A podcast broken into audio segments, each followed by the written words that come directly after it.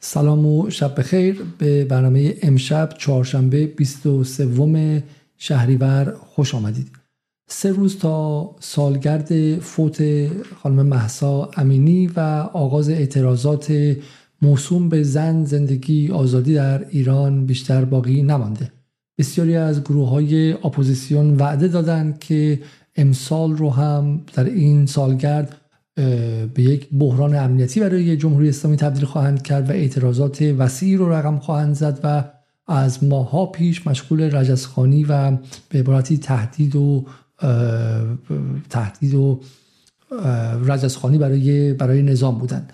اما سوال اینه که برای پیش بینی چه اتفاق خواهد افتاد و برای فهم وضعیت ما باید چه کنیم؟ آیا باید بریم به سراغ اعتراض مثلا گروه های اجتماعی در داخل کشور بریم ببینیم که سلبریتی ها چه می‌کنن از فلان نویسنده ها و وکلای دادگستری چه خبری میاد از فلان سلبریتی در توییتر یا فلان استاد دانشگاهی که اخیرا اخراج شده چه اعتراضاتی میاد یا اینکه نه. فهم قضیه نیازمند context و چارچوبی وسیعتر و بزرگتره که در داخل ایران به تنهایی دیده نخواهد شد. اینجاست که ما از شما بینندگان و مخاطبان همیشگی جدال خواهش می‌کنیم که حافظه های خودتون رو تازه کنید و به برنامه های سال گذشته ما رجوع کنید که در اونها از تقریبا هفته اول آغاز اعتراضات ما لنز خودمون رو به روی خارج از مرزهای ایران و به روی کشور اسرائیل بردیم و سعی کردیم که نشون بدیم چگونه اتفاقاتی که در ایران داره میفته منشأ داخلی نداره و منشأ و محرک اصلیش محرک رقابت ها و دشمنی ها و خصومت های ژئوپلیتیک منطقه است. اگرچه این مخاسمات و این رقابت ها روی گسل های واقعی و ارگانیک درون جامعه ایران و گسل به شکلی خواسته های به حق زنان ایرانی مسئله گشت ارشاد که مورد اعتراض به حق بخش عمده از جامعه ایران بود و غیره خودش رو سوار کرده و از اون گسل ها استفاده کرده و اونها رو تسلیحاتی کرده. اما اتاق عملیات جنگ هیبریدی در جای دیگری وجود داشت و ما سعی کردیم که در اون ماهایی که برنامه هامون رو تقریبا هر شب داشتیم به شما نشون بدیم. حالا با اطلاعات جدیدتری که در این چند ماه به وجود اومده و با تصویری که بازتر شده میشه این موضوع رو بیشتر باز کرد و برای سالگرد هم ما معتقدیم که باید نگاه و تحلیلی ژئوپلیتیک کرد. برای این قضیه میشب به همراه خانم پریسا نصرآبادی سردبیر بین جدال با همدیگه هستیم و سعی می‌کنیم که موضوع رو از زاویه دیگر بررسی کنیم و آماده شیم برای به استقبال سالگرد زن زندگی آزادی رفتن و برنامه های ویژه جدال رو کلید بزنیم با این برنامه امشب و سعی کنیم در چند شب بعد هر شب تقریبا کنار شما باشیم. سلام خانم نصر شبتون بخیر و خیلی خیلی ممنون که در کنار ما هستین امشب. سلام های علیزاده سلام به شما و به همه کسانی که الان یا بعدا برنامه رو می‌بینن و میشنون. خب خانم نصر بودی اگه از بدیم من بدون اطلاف وقت برم سراغ خبری که در فضای رسانه امروز اومد و مثلا خبر خیلی خیلی مهمیه و خبر مثلا خیلی خیلی کلیدی برای فهم فهم اتفاقاتی که داره میفته امروز فعاد حسین وزیر خارجه عراق در تهران بوده و اعلام کرده که تا دو سه روز آینده تا دو سه روز آینده پیمان امنیتی بین ایران و عراق به اتمام می‌رسه. چرا این خبر باید به زن زندگی آزادی مربوط باشه و چرا ما تصمیم گرفتیم که تحلیل شرایط رو از اینجا شروع کنیم. نه از اینکه جنریشن زد چه گفته یا فلان خواننده ای که تازگی دستگیر شده چه از, از داخل زندان چه پیامی داده یا فلان اکتیویست دیگر که مثلا اعتصاب غذا کرده چه گفته. چرا ما معتقدیم که برای فهم و برای تحلیل زن زندگی آزادی باید سراغ این خبر رفت؟ این خبر خاص و این پیمان امنیتی خاص. و چرا این اهمیت داره؟ فکر می‌کنم با دو تا مقدمه می‌تونیم وارد این بحث بشیم مشخصا. اگر که بینندگان و شنوندگان عزیز خاطرشون باشه پارسال در همین در واقع روزهایی که قائله زن زندگی آزادی شروع شده بود شاید ما جز اولین جریاناتی بودیم اولین رسانه هایی بودیم که در مورد این مسئله صحبت کردیم که اعتراضاتی که بعد از مرگ یک دختر ایرانی محسا امینی اتفاق افتاد شاید در ابتدا به نظر می رسید که خیلی خودجوش و برآمده از خشم عمومی باشه. اعتراضات ارگانیک مردمی باشه که دارن واکنش نشون میدن نسبت به اتفاقی که به حال قلب بسیاری از مردم ایران رو به درد آورده بود. اما همونجوری که ما تقریبا در کمتر از دو هفته بعد از شروع این اعتراضات به اصطلاح و این قائله در موردش صحبت کردیم ما گفتیم که یک این اعتراضات علا رقم این که به نظر می‌رسه کاملا داره خودجوش و از سمت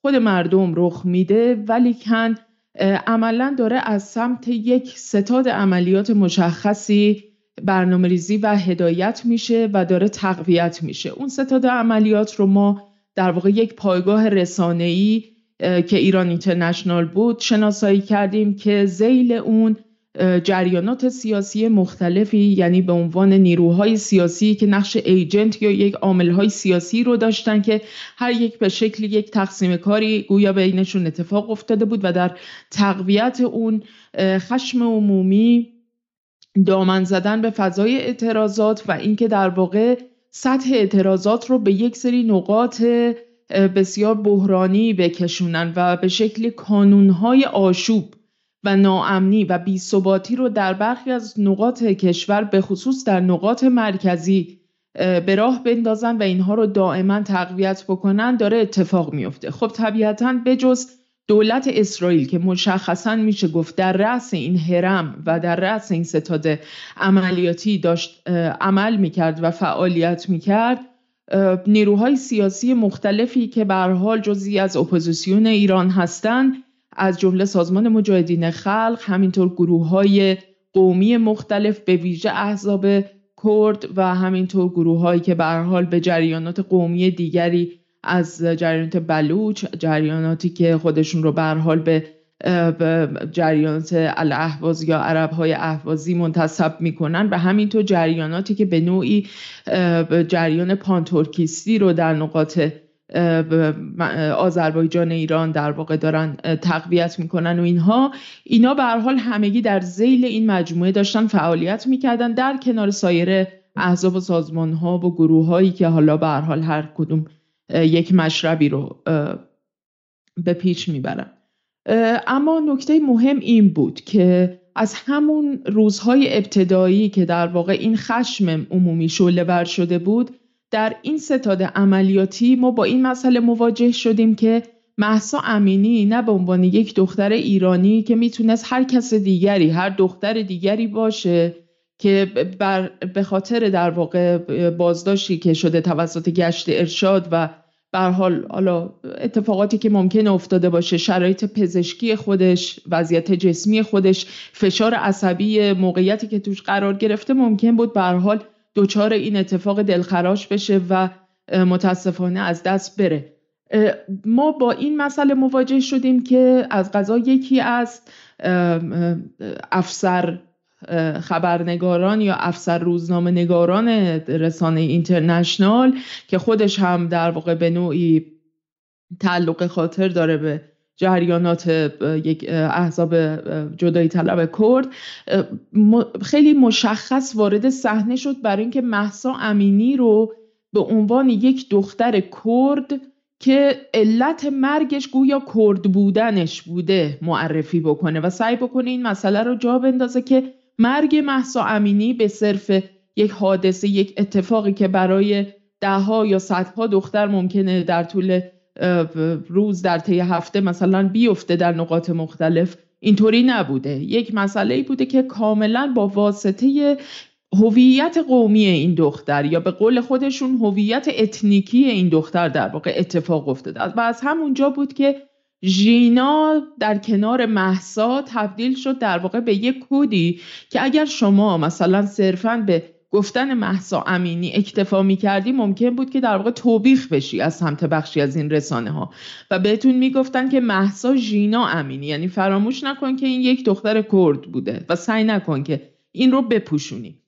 خب طبیعتا این مسئله در کنار این قضیه که در سالگرد در واقع در روز به شکلی خاکسپاری محسا شعار زن زندگی آزادی از این مراسمی که در واقع وایرال شد به قول معروف و در رسانه ها منتشر شد و خیلی بازخوردهای گستردهی دریافت کرد تبدیل شد عملا به شعار اعتراضی این جریانی که به راه افتاده بود و خب ابتدا به ساکن بسیاری نمی‌دونستند که در واقع آبشخور این شعار از کجاست. و چرا و چگونه اومده و در واقع تبدیل شده سوار شده بر این خشم عمومی و تبدیل شده به شعار جنبش. خب اینا همه علمان های ریزی بودن که اومدن و در کنار همدیگه قرار گرفتن و همزمان با اینها احزاب کردستان احزابی که به شکلی در اقلیم کردستان هر کدومشون در اردوگاه های خودشون مستقر هستن از حزب دموکرات کردستان تا حزب کمله ایران تا حزب کمله زحمتکشان ایران یا به حزب کمونیست ایران و حزب پژاک و حزب پاک یا حزب آزادی کردستان همه اینها مجموعا به نوعی میشه گفت که رفتن به این سمت که به یه همگرایی برسن یک مجموعی رو تشکیل بدن که تبدیل بشن به یه شکلی از یک ستاد رهبری در واقع این جریانات از درون اقلیم کردستان که بتونن در واقع این اعتراضات رو به ویژه در محدوده خاک ایران در کردستان ایران بتونن اینها رو اعتراضات رو به شکلی تقویت بکنن و روش تأثیر گذار باشن. خب ما همزمان با این داستان ها این رو هم میشنیدیم که از سمت چهره های مختلفی از جمله مثلا کسانی مثل جان بولتون داشتن در مورد این مسئله صحبت می‌کردن که خب اینا باید تقویت بشه. ما می‌دونیم که احزاب کرد دارن در واقع تسلیحاتی رو از طریق این مرز مشترک ایران و عراق وارد خاک ایران می‌کنن وارد کردستان ایران می‌کنن و به شکلی داشتن دامن می‌زدن نسبت به این ایده که یک جنگ مسلحانه گویا قرار دوباره در کردستان راه بیفته و از اونجا تسریع پیدا بکنه به نقاط دیگر ایران که به شکلی اون کانونهای آشوب در اونها حالا یا شعله شده یا اینکه خیلی مستعد این اتفاق هستن. همزمان با این قضیه هم ما اخباری به حال می‌رسید مبنی بر اینکه این بخشی از نیروهای این احزاب وارد خاک ایران شدن رفتن به بخشی از این شهرها که البته اتفاق تازه ای نبود. یعنی بخشی از سنت سیاسی اینها بود که به قول خودشون هر از گاهی جوله می‌کردن وارد بعضی از این شهرها می‌شدن قدرت نمایی می‌کردن مبنی بر اینکه ما انقدر قدرتمندیم که بیخی گوش جمهوری اسلامی در اقلیم کردستان نشستیم. هر موقع دلمون بخواد وارد از مرز عبور می‌کنیم وارد مثلا شهرهای کردنشین ایران میشیم و میایم خودی نشون میدیم. مجموعه این اتفاقات و این که به نظر می‌رسید یک تلاش بسیار گسترده وجود داره. جوله رو توضیح بدیم برای مخاطبانی که با مفهوم جوله آشنا شاید نباشن. جوله کردن جوله حالا احتمالا چیزی شبیه همون چیزی که ما در مثلا فارسی یا در زبان عربی مثلا جولان یا مثلا جولان دادن استفاده می‌کنیم. ازش یعنی در واقع یک سری عملیات های میدانی که اینها حالا بنابر حال برنامه های مشخصی که دارن ممکنه مثلا بیان برای شناسایی مثلا یه سری اهدافی یا نه صرفا بیان برای یک سری خودنمایی ها و پروپاگاندا مثلا در بعضی از شهرها اخباری که میومد که اینا میان در بعضی از شهرها تیر هوایی در می‌کنن و مثلا شعارهایی رو میدن و دوباره مثلا ناپدید میشن و میرن. یعنی برای اینکه اون حافظه در واقع مردم این منطقه رو دائما به شکلی به عقب برگردونن و براشون یک سری مثلا وقایع تاریخی به خصوص اتفاقاتی که توی بعد از انقلاب 57 تو منطقه کردستان اتفاق افتاده بود با حضور این احزاب اونها رو مجموعا تدایی بکنن.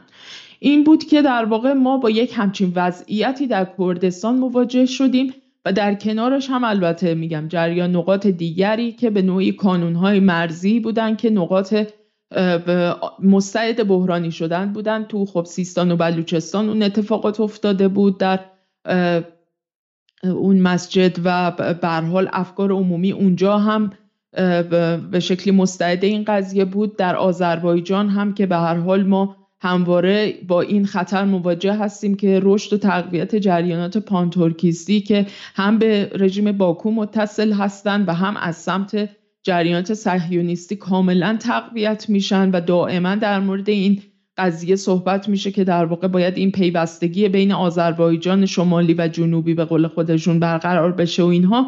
اینها دائما داشت این فضا رو تشدید می‌کرد. این یه مسئله بود. یعنی فضایی که در واقع به خاطر بیاریم که ما تو چه موقعیتی بودیم و در همون بره ها هم بود که در هم در مهر ماه سال گذشته و هم در ماه آبان ما با این مسئله مواجه شدیم که از سمت ایران حملات موشکی به سمت بخشی از پایگاه های این نیروها و احزاب کرد اتفاق افتاد که به نوعی هشدار و اختار خیلی جدی به اونها بود برای اینکه دست از هر شکلی از عملیات تحریک آمیز دخالت در درون مرزهای ایران و در واقع دامن زدن به این آشوب ها بخوان جلوگیری بکنن. و همینطور یک هشداری به اقلیم دولت اقلیم و همینطور دولت مرکزی عراق بود برای اینکه باید هرچه سریعتر به سمت یک شکلی از پیمان امنیتی بین ایران و عراق حرکت بکنن چون ایران به حال دیگه تحمل این که بخواد در مرزهای خودش در واقع نیروهایی رو تحمل بکنه که نیروهای مسلحی هستند و از طرف دیگه به نوعی دارن پروژه های مشخصی رو جلو می‌برند و شدن ایجنت پروژه هایی که عمدتا هم داره از سمت رژیم اسرائیل تقویت میشه و مشخصا گفتن در واقع اقلیم کردستان تبدیل شده به هاب اطلاعاتی امنیتی رژیم صهیونیستی. و این چیزی بود که ایران به هیچ عنوان اعلام کرده بود که تحمل نخواهد کرد و نمیپذیره.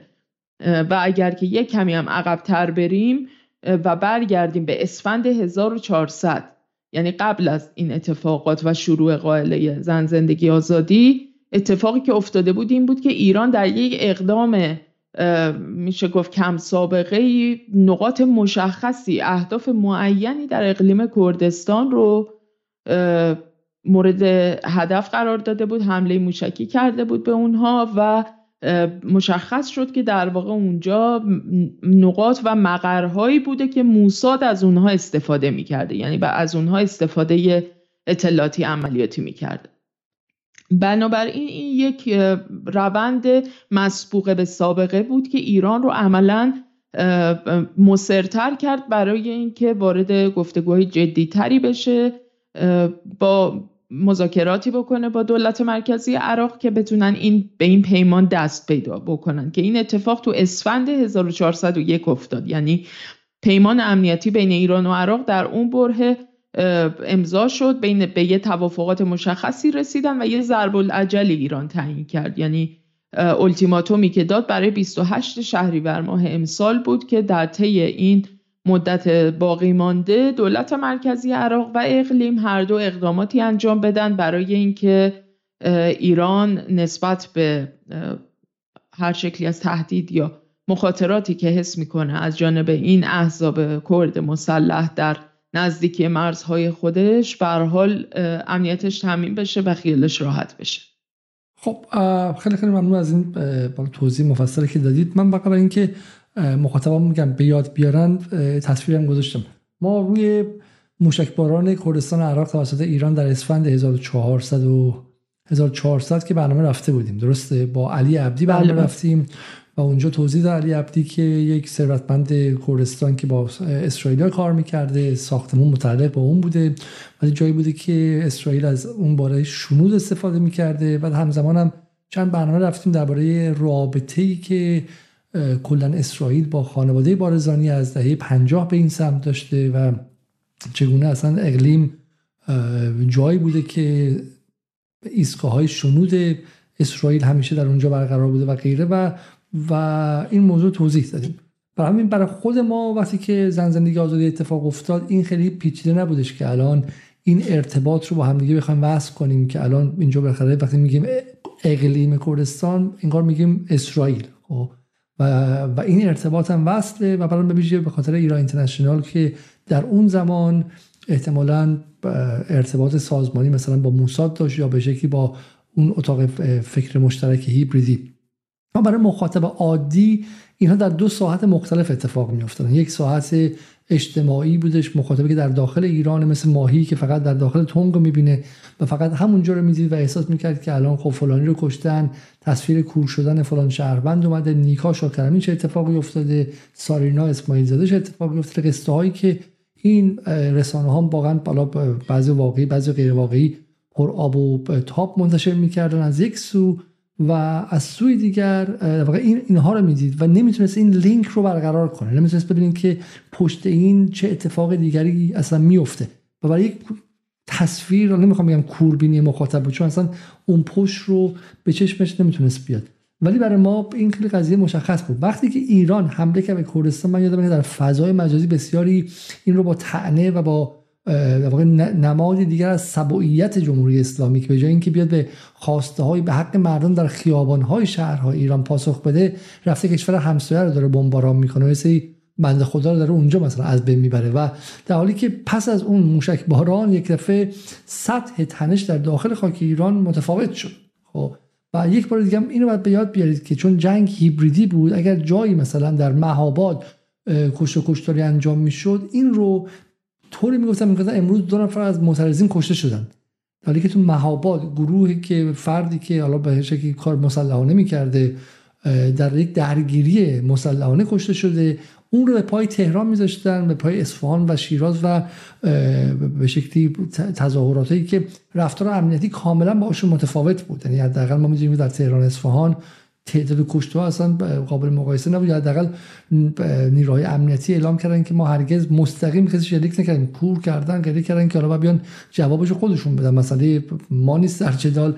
ولی ما این تلفیق شدن اینها با هم دیگه اتفاقی بود که در ذهن مخاطب میشه و گمان می‌کرد که اینها در یک سطح قرار دارن. و همین ما در یک جایی مثل کردستان جنگی داشتیم که جنگ مسلحانه شهری اتفاق میافتاد. و به حساب شهرهای عادی نوشته می‌شد و اون خشمه از کشته شدن فری در مهاباد به مخاطبان در تهران واریز می‌شد و غیره و ما در طی مدت چند اتفاق دیگه افتاد خانم نصرآبادی. یعنی پس از فروکش کردن فاز اول زن زندگی آزادی یک اتفاق خیلی مهمی افتاد در اسفند 1401 یعنی همزمان که جمهوری اسلامی رفت با عراق و گفت ما پیمان امنیتی میبندیم التیماتوم هم بهتون میدیم 28 شهریور 1402 یک پیمان امنیتی خیلی خیلی مهم دیگری هم بسته شد بین ایران و عربستان سعودی. عربستان سعودی. و اون هم بالاخره یک نقشی داشت در زن زندگی آزادی. اگر میشه اون رو برای باز کنید. به نکته دوم که می‌خواستم بگم دقیقا این بود که یک مسئله که خب شاید قابل فهم هم باشه که در واقع مخاطب عام این قبیل اخبار و بر حال مباحثی که طرح میشه در سطح ژئوپلیتیک منطقه‌ای و مذاکرات و این روندها و تنشهایی که توی منطقه وجود داره براشون تا حد زیادی انتظاییه. یعنی براشون این که مثلا یک معترضی چشمش رو از دست میده بر اثر تیر برخورد تیر ساچمه و اینکه مثلا کسی آسیبی می‌بینه اینکه مادری گریه می‌کنه طبیعتا براشون به لحاظ خبری و رسانه‌ای عاطفه اونها رو به شکل خیلی مستقیمی درگیر می‌کنه و باهاش ارتباط برقرار می‌کنن. ولی کن این که مثلا بتونه بین بخشی از اخباری که داره اتفاق میفته با یک شتاب بسیار زیاد که خب البته ما در جدال هم به غالبا به سعی می‌کنیم که به بخشای مهمی از اونها بپردازیم دائما. نمی‌تونه در واقع مستقیما یه سری از این حوادث و اتفاقاتی که داره در سطح منطقه‌ای یا بین المللی اتفاق میفته رو متصل بکنه به یک سری وقایعی که مثلا در درون ایران داره اتفاق میفته یعنی به دلیل اینکه یه سطح انتظایی داره بخشی از این روندها و رخدادها برای مخاطب عام میشه در واقع این رو به شکلی این حق رو داد به مخاطب عام که باید بخشی از این اتفاقات براش کد در واقع دیکود بشه یا در واقع کد زدایی بشه نه یه اصطلاح دیگه میگن. رمزگشایی بشه. رمز رمزگشایی بشه. رمزگشایی بشه بله. رمزگشایی بشه.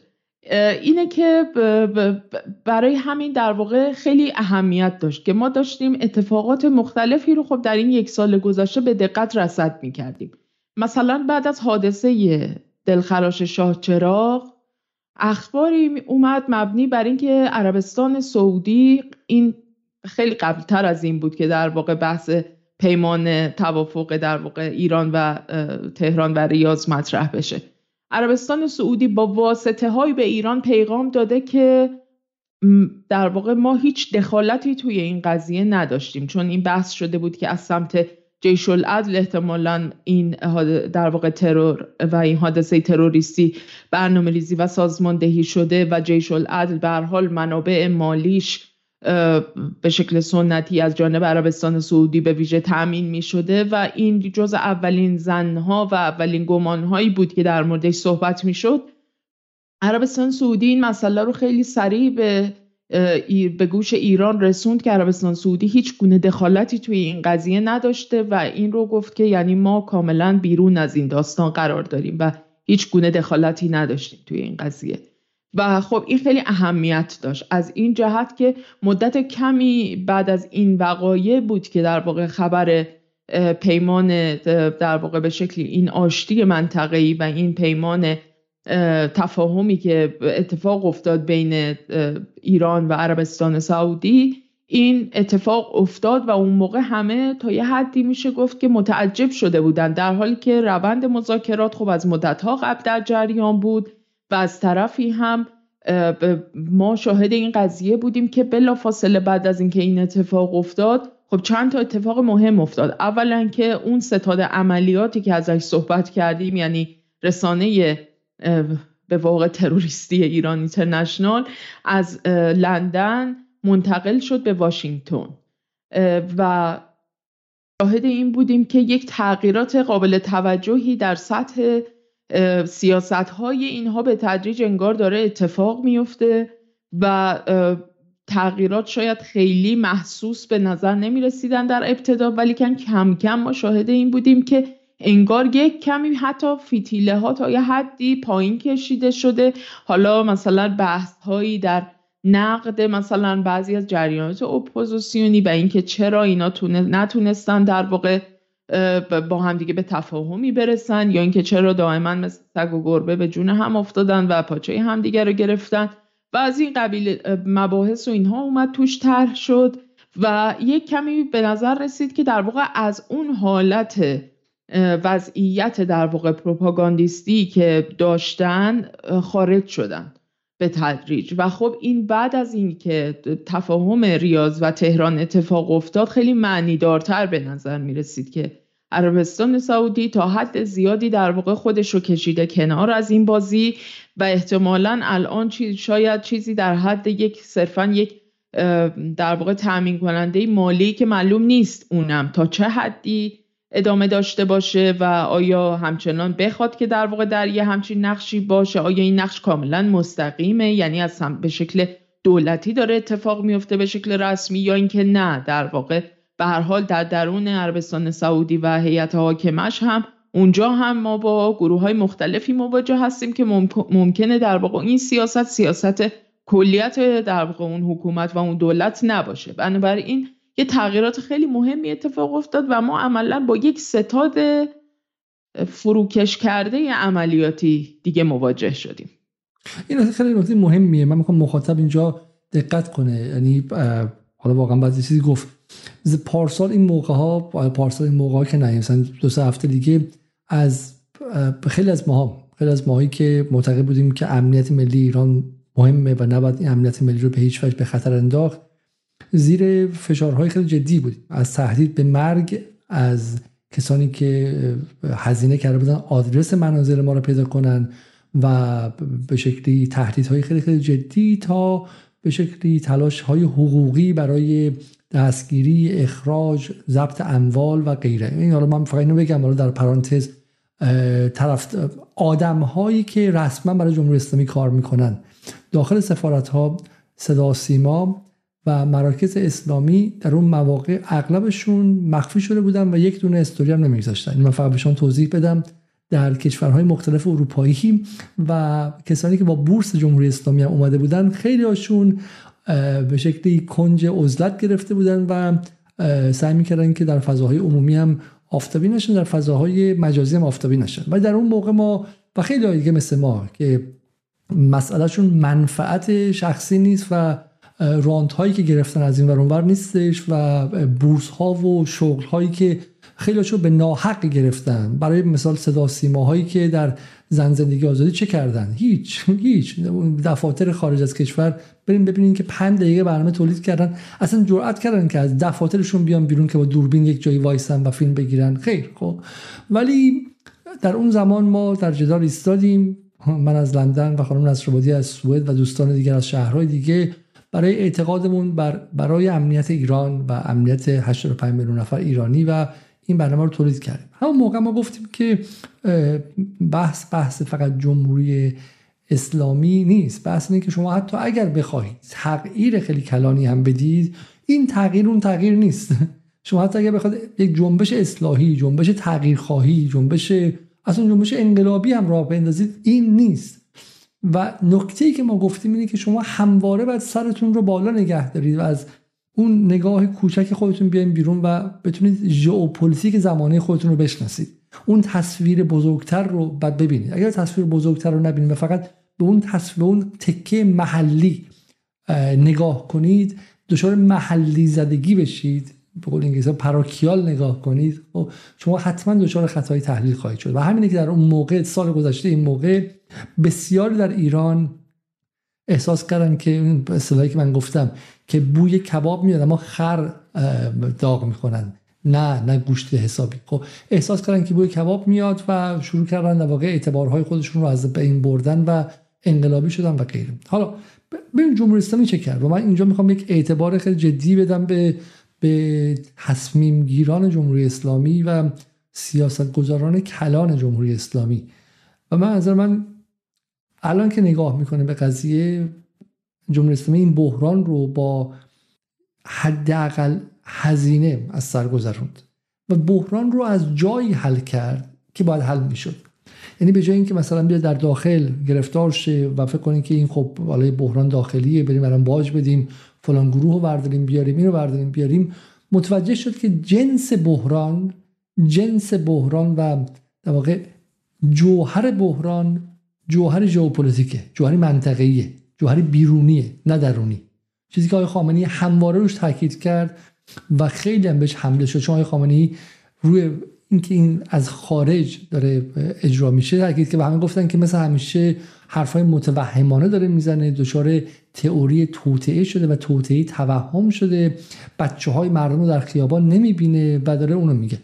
بچه خیابان شما رو بچه در خیابان نمی‌بینید مثل اینکه مثلا یک آله به شما بگه آقا این چیزی که داره مریضتون کرده ویروسه. ولی اون آدم نادان میگه که نه تو خربازه خوری گرمیت کرده. مثل این تپ قدیمی خربازه خوردید گرمیت کرده. نه آقا تو ویروس داری و این رو می‌تونی با فقط میکروسکوپ خیلی تخصصی ببینی. اینجا این که این علت قضیه از بیرون از کشور خیلی خیلی کلیدی بود. چون درمانش هم از بیرون بود. یعنی درمانش در یک صلح با عربستان بود و اون پیمان امنیتی با عربستان بخش عمده از این قهرمانان انقلابی رو اصلا از بین برد. زمانی که عربستان از بازی بیرون اومد اون اتحاد و ائتلاف چشمگیر یعنی تبدیل شد به اینکه پته همدیگر رو آب میریزن. مسیح النژاد اسماعیلیون رو گاز می‌گرفت اسماعیلیون به شازده فوش می‌داد. چه اتفاقی افتاد؟ شما که با هم دوست بودین. دعواشون شد. عده نادان می‌گفتن که ما در تاریخمون تجربه ائتلاف نداریم. تجربه ائتلاف نداریم چیه؟ همون که اینا رو با هم آشتی داد یعنی عربستان و تلویزیون ایران اینترنشنال حالا اینا رو به جون هم انداخت. وقتی که شما درونزا نباشه پروژه هاتون و جنبش هاتون برونزا باشه همون همون المان بیرونی اینا رو دعوا انداخت. شما اگه ایران اینترنشنال می‌دیدید تا مثلا دهم بهمن احساس می‌کردید که همه چی رو به نابودی جمهوری اسلامیه. از 20 اسفند به این ور احساس می‌کردی که این اپوزیسیون که از جمهوری اسلامی بدتره که؟ اینا چرا همش دارن هم جنگن خانم بیا خانم بیا نگاه کن. اینا هنوز نیامده دارن همدیگه رو میدرن. اینا برسن به ایران. این همون ایران اینترنشنالی که برای شما احساس فروپاشی به وجود می آورد حالا برای شما احساس فروپاشی اپوزیسیون به وجود می آورد و این جنگ هیبریدی است یعنی جمهوری اسلامی نرفتش که با لایه های سوم و چهارم با شازده و مسیح علینژاد مثلا بخواد ترور کنه و فلان کنه. رفت با اصل قضیه که عربستان بود حرف زد. و قسمت بعدی هم جایی بود که اسرائیل داشت هزینه می‌کرد یعنی خود اقلیم کردستان. و این اتفاق خیلی خیلی مهمیه. کسانی که از اقلیم برای ایران رجزخانی می‌کردن و وارد می‌شدن و خارج می‌شدن و آمریکا رو اینا حساب کرده بود اسرائیل رو اینا حساب کرده بود رو حالا ایران می‌خواد مثل مجاهدین خلق بذاره توی سری پناهگاه که وقتی می‌خوان وارد و خارج شن باید مجوز بگیرن. یعنی این به نظر من کل قضیه رو در یک سطح دیگری تمام می‌کنه. و این حالا میگم حالا ما میگن میگن که اثبات حرف ما در سه روز آینده مشخص خواهد شد که اگر واقعا جمهوری اسلامی توانسته باشه سرمنشه ها رو پاکسازی کنه بعد دیگه اون ادامه رودخونه کار خاصی نخواهد بود. خانم نصرآبادی. البته بگم حتی محدود به منطقه خودمون هم صرفا تاثیرات این شکل از در واقع حل مسئله نبود. یعنی اون چیزی که ما دیدیم اتفاقاتی که در آلبانی افتاد در کمپ اشرف سه بسیار مهم بود. ما متاسفانه نتونستیم نرسیدیم راجبش صحبت بکنیم. ولی خب همونجور که می‌دونید دولت آلبانی الان روابط دیپلماتیکش با ایران خیلی تیره است. روابط خوبی با همدیگه ندارن. ولی چه اتفاقی میفته که دستگاه در واقع امنیتی اطلاعاتی و پلیس آلبانی وارد کمپ اشرف سه میشه؟ تمام در واقع اون بسات در مزارع ربات ها و بات هایی که ما می‌دیدیم عملا بعد از اینکه بسات در واقع این کمپ اشرف سه جمع شد تا حد زیادی اصلا تعداد اون لایک ها و حضور بات ها و ربات ها به شکل محسوسی در یه رسانه مثلا مثل توییتر کاهش پیدا کرد و این خیلی اتفاق عجیبی بود که می‌شد قشنگ این رو با چشم غیر مسلح و بدون در واقع ابزارهایی که بشه این رو کاملا سنجید هم حتی می‌شد دید و ملاحظه کرد و این خیلی اتفاق جالبی بود و اینکه حالا چه کسانی و چرا پشت این قضیه بودن چی شد که مراسم برگزاری مراسم سالیانه گرد همایی مجاهدین در پاریس لغو شد؟ چی شد که حتی مریم رجوی رو بهش اجازه ندادن که وارد کمپ اشرف سه بشه؟ یعنی به آلبانی راهش ندادن و این اتفاقات مجموعا اتفاقات بسیار مهمی بودن. حتی صحبت از این شده بود که این احتمال وجود داره که بخوان اینها رو به کانادا منتقل بکنن و در واقع در یک کمپی در اونجا مستقرشون بکنن.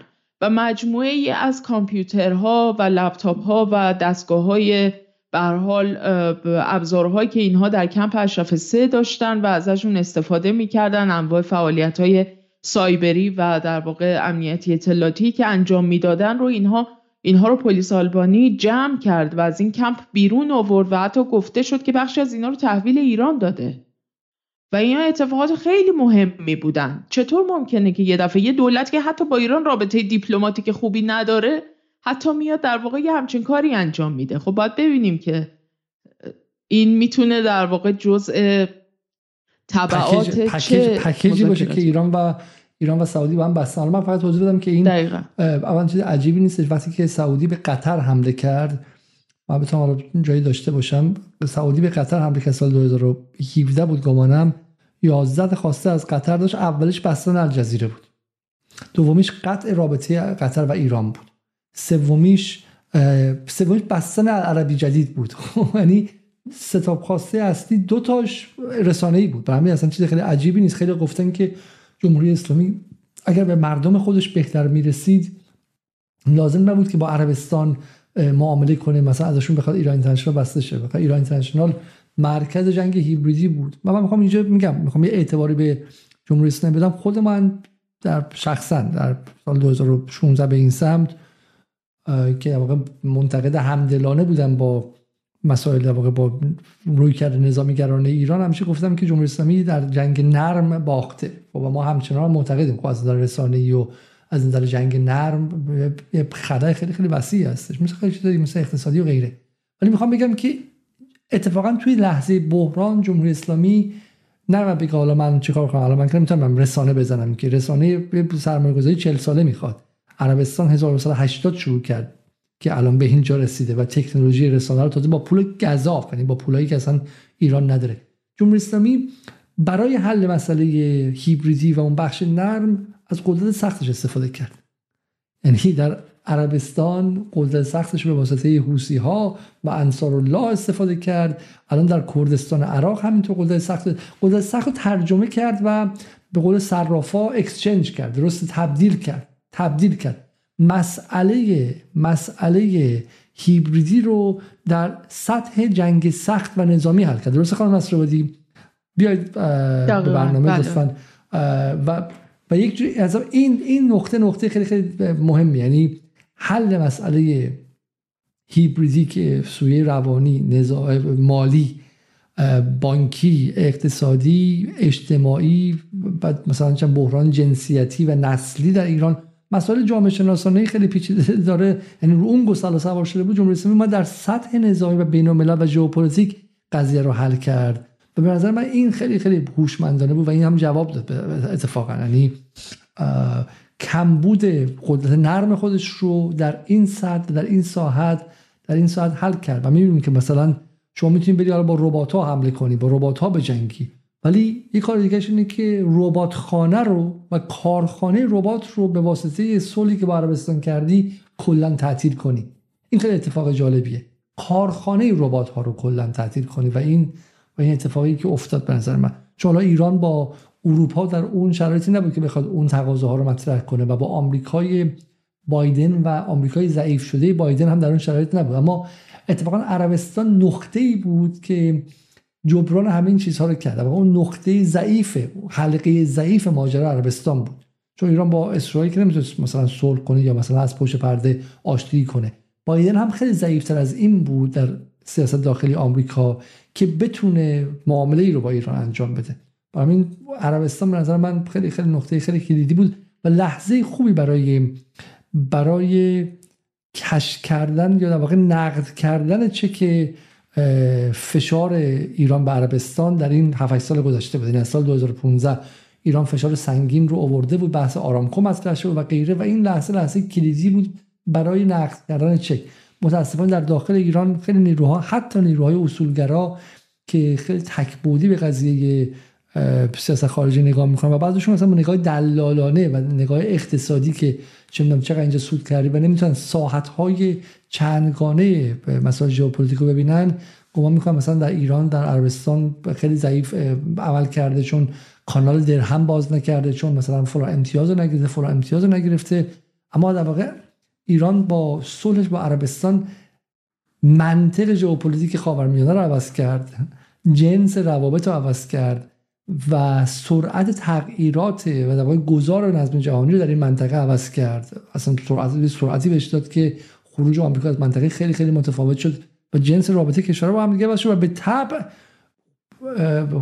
واقع اتحادهایی که امثال عربستان و امارات و غیره با بخش از اپوزیسیون ایران داشتن رو کلا به نظر من منحل کردش.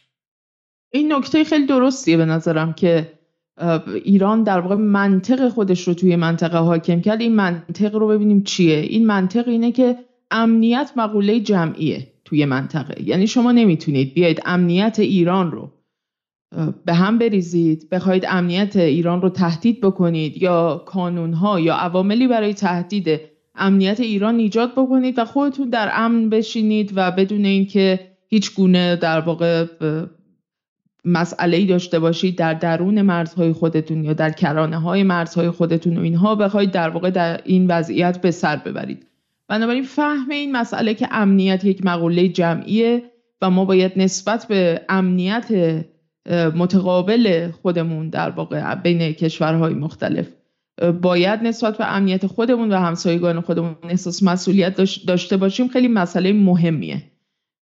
از این نظر این منطق ایران به نظرم منطقیه که تا حد زیادی حاکم شده و فکر می‌کنم که حالا در ادامه با ببینیم چطور میشه در نشست هایی که قراره در حاشیه در واقع نشست سازمان ملل هم برگزار بشه. اگر اون گرد همایی کشورهای حاشیه خلیج فارس و ایران و غیره بخواد شکل بگیره و در اون در مورد اون بحث پیمان امنیت جمعی صحبت بشه ما اصلا وارد یک مرحله جدیدی توی منطقه خواهیم شد. یعنی یک اتفاقی که به طور کلی اصلا می‌تونه خیلی از اتفاقات رو در واقع می‌تونه رقم بزنی که اصلا فکرش هم نمی‌تونستیم بکنیم. یعنی و هیچ کشوری هم به تنهایی از واسش بر نمی اومده. ولی به حال ایران الان توی نقطه ایستاده به لحاظ جایگاه امنیتی. یعنی خیلی کاملا هژمونیکه. به عنوان یک نیرویی که در واقع می‌تونه امنیت خودش رو تأمین بکنه و می‌تونه امنیت رو برای دیگران هم تضمین بکنه. به شرطی که در واقع اون احساس امنیت احساس مسئولیت متقابل نسبت به امنیت ایران هم وجود داشته باشه. خب بریم سراغ قضیه که بالاخره میگم مجاهدین سالها بودن. مجاهدین یک سلاح دیگه. سلاحی که خودشون میفروشه به این ور به اون ور. درسته؟ و بعد یک جایی بتونه باشه. مجاهدین وقتی توی عراق بود قیمتش متفاوت بود. آمریکا تو اشرف دو بود گمانم نگهش داشته بود برای روز مبادا. زمانی که مجبور شدن خارجش کنن قیمتش خب متفاوت شد. تو آلبانی اون فایده رو نداره. تو آلبانی می‌تونه بیاد توی توییتر و یوتیوب ما فوش بده و دیگه اوج هنرش همینه. ولی یه نیرویی که خیلی خیلی قوی بود و به نظر من نزدیکتر از مجاهدین هم بود نیروی کردستان و نیروهای کرد بودن دیگه درسته؟ و این نیروها درست در مرز ایران وارد میشن خارج میشن به قول شما جوله می‌کنن و بچه های 16 17 سالشون رو به عنوان پیشمرگی به کشتن میدن و بعدم به عنوان یک کشته یکی از معترضین کشته شده معرفیشون می‌کنن که به فضای مثلا تهران و شیراز و مشهد و جاهای دیگر رو هم ملتهب کنن. و چه اتفاقی میفته؟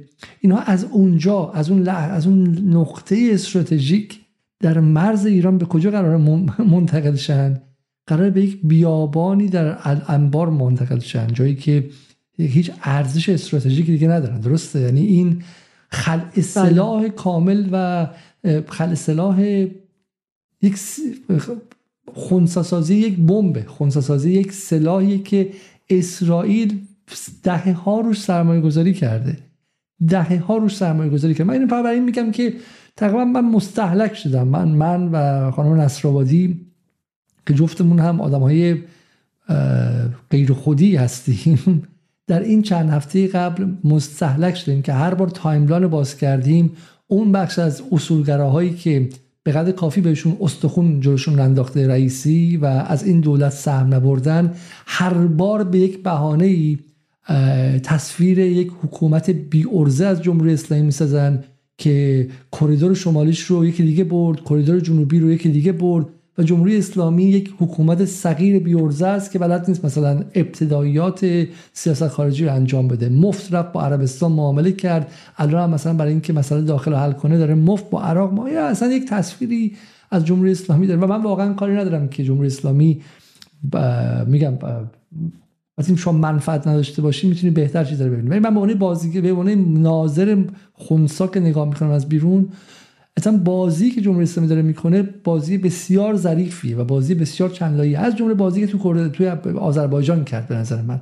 و ظرافت ها رو در نظر می‌گیره. برای کسایی که بازی های گل درشت خیلی شد می‌خوان سریع می‌خوان که همه چیز سریع جواب بده اون جواب نمیده. اینو هم که سر سلیمانی رو ترور کردن من گفتم چون اون موقع هم ادعی بودن که انتقام نمی‌گیری این بود انتقام سختت این بود فلان بود شما آبرو ما رو بردی. اگه انتقام سخت نگیرید با اون و همونها اون موقع هم پیچیدگی این بازی رو نفهمیدن. و این ما یک شطرنج در سطح جهانی رو گذاشتیم مقابل یک سری آدم لومپنی که اوج بازی قبلا کردن سنگ انداختن به همدیگه و با چوب و چماق به جون همدیگه افتادن بوده. و این شطرنج رو اصلا متوجهش نمیشن. فقط جمهوری اسلامی نیست ترکیه هم داره شطرنج بازی می‌کنه. در عصر گذار به ویژه حکومت هایی که ریشه حکومتی دارن و من همیشه تاکید می‌کنم ترکیه هم ریشه حکمرانی داره. ترکیه کشور تازه بدان رسیده مثل سعودی نیستش. یه تاریخ 500 ساله عثمانی پشتش هستش خب؟ ولی ترکیه هم داره بازی می‌کنه. و و کشورهای دیگه هم دارن بازی می‌کنن. در این در این تغییرات. روسیه داره بازی می‌کنه اون داره بازی می‌کنه. برای همین برای من من بازی شطرنج دیپلماسی که ایران داره بازی می‌کنه مثلا بازی هوشمندانه ایه و همین میشه که بعد از یک سال می‌تونه مهمترین خطری که در به واسطه شعبده بازی هیبریدی خطری داخلی دیده می‌شد رو ولی در واقع خطری خارجی بود و سری پیشمرگه و چریک بودن رو منتقل کنه به جایی که دیگه هیچ گونه اهمیتی نداره و خونسا سازی کنه. همونطور که ایران اینترنشنال رو اولا شما روشن کنی هنوز سری آدم دارن اونجا وراجی می‌کنن. ولی وراجی که همون چهره ها همون مهدی مهدوی آزاد با همون حسین علیزاده و همون آدم ها هستن. و چیدمان طوری عوض شده که وقتی حرف می‌زنن تو اصلا اعصابت خورد میشه و فکر می‌کنین که هزار سال دیگه جمهوری اسلامی بمونه بهتر از اینان خب این این اتفاق میفته و این سلاح ها رو دونه دونه داره خونسا می‌کنه. و این نظر من به نظر من هوشمندان است. یه سایه سویه دیگه من داره من اینم بگم. من می‌خوام اینو مقایسه کنم. حالا واقعا جا داره که یک برنامه خالص رو به این اختصاص بدیم. زن زندگی آزادی به قول مخالفان مهمترین بحران امنیتی چهل و چند سال جمهوری اسلامی بوده. من فکر می‌کنم جمهوری اسلامی بحران امنیتی متفاوتی داره. من فکر کنم 88 بسیار بسیار مهمتر بوده نه بخاطر اینکه 3 میلیون نفر 2 میلیون نفر 1 میلیون نفر توی 25 خرداد 88 تو خیابون اومدن بلکه 88 الیت ایران رو هدف گرفت و الیت رو نصف کرد. و بخشی از پایگاه سیاسی جمهوری اسلامی فرو ریخت در داخل نصف شد و شکافی اتفاق افتاد و واقعا اگر 88 نبود اصلا این اتفاقا الان بی معنی بودش یعنی زن زندگی آزادی هم نمیافتاد. ولی حالا اونایی که خیلی معتقدن که زن زندگی آزادی اتفاق مهمی بوده و بهشون گفت که نگاه کن جمهوری اسلامی چگونه و با چه هزینه کمی این رو واقعا جمع کرد. حالا این روزها میگن که جمهوری اسلامی داره یک انقلاب فرهنگی در دانشگاه ها می‌کنه همه رو اخراج می‌کنه و غیره.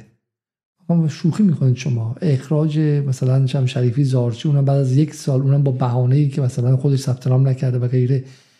اگه جمهوری اسلامی می‌خواست برخورد امنیتی در دانشگاه کنه همون کاری می‌کرد که اردوغان کرد 150 هزار نفر رو اردوغان از دبستان و معلم دبستان و دبیرستان و دانشگاه و اداره و منشی دفترخونه همه رو اخراج کرد بعد از کودتای 2016 کودتا رو فتل گلن کرده بود با کمک CIA اردوغان هرچی کرد و هرچی چپ و سوسیالیست و گروه های غیر همه رو اخراج کرد. همه رو پاکسازی کرد. همه رو بازخرید کرد. همه رو بیرون کرد. اون بهش میگن پاکسازی نه جمهوری اسلامی که فکر نکنم مثلا به 50 تا استاد دانشگاه رسیده باشه. کسایی که سال پیش این موقع داشتن به مستقیم از چیزی که الان دیگه مشخص شده که یک پروژه اسرائیلی و به شکلی پروژه خارج از کشور بوده دفاع می‌کردن اونها اونها اونها رو در دانشگاه داشتن درس می‌دادن در ادارات داشتن کار می‌کردن در صدا داشتن کار می‌کردن.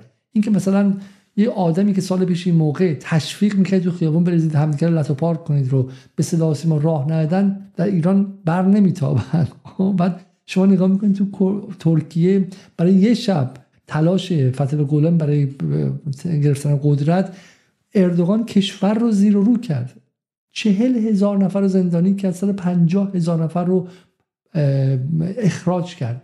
در ترکیه ای که برای خیلی از شماها قرب زده های طرفدار زن زندگی آزادی آرزو و کعبه آمالتونه. دوست که ایران مثل, مثل ترکیه شه. برای ترکیه که دومین ارتش بزرگ ناتوه. برای ترکیه که یه سرش تو اروپاست و توی لیست پیوستن به اتحادیه اروپاییه.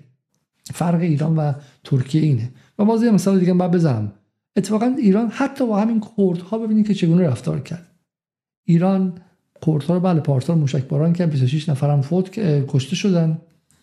ولی باز هم وارد سرزمین عراق نشد. این خیلی نکته مهمیه. خیلی نکته مهمی که ایران تمامیت ارزی عراق رو با اینکه می‌دونه که اقلیم عراق نیست. اقلیم 50 درصد عراق 50 درصد کرده و اسرائیله. ولی باز هم این کارو نکرد. مقایسه کنیم با ترکیه. ترکیه وقتی می‌خواد با کردهای مثلا مقیم سوریه درگیرشه و اونها رو متهم می‌کنه که امنیتش به خطر انداختن چه کار می‌کنه؟ میره و شمال سوریه رو به توبره میبنده. به توبره میبنده. یعنی کاری می‌کنه که مغولا باش کردن درسته؟ و فرق این قضیه رو ببینید که ایران این قضیه داره دیپلماتیک حل می‌کنه. ممکن شما بگید که ایران قدرت ترکیه رو نداره. نه اشتباه می‌کنه. ایران در عراق خیلی خیلی بیشتر قدرت داره. ایران در عراق جنگیده. ایران در عراق ج... ایران عراق رو نجات داده. اگر ایران نبود که الان همون منطقه بارزانی و همون منطقه اقلیم هم داشتن الان در دست داعش بوده. ایران عراق رو نجات داده. ایران در عراق دو میل ارتش دو میلیون نفری از هشت, هشت شعبی داشته.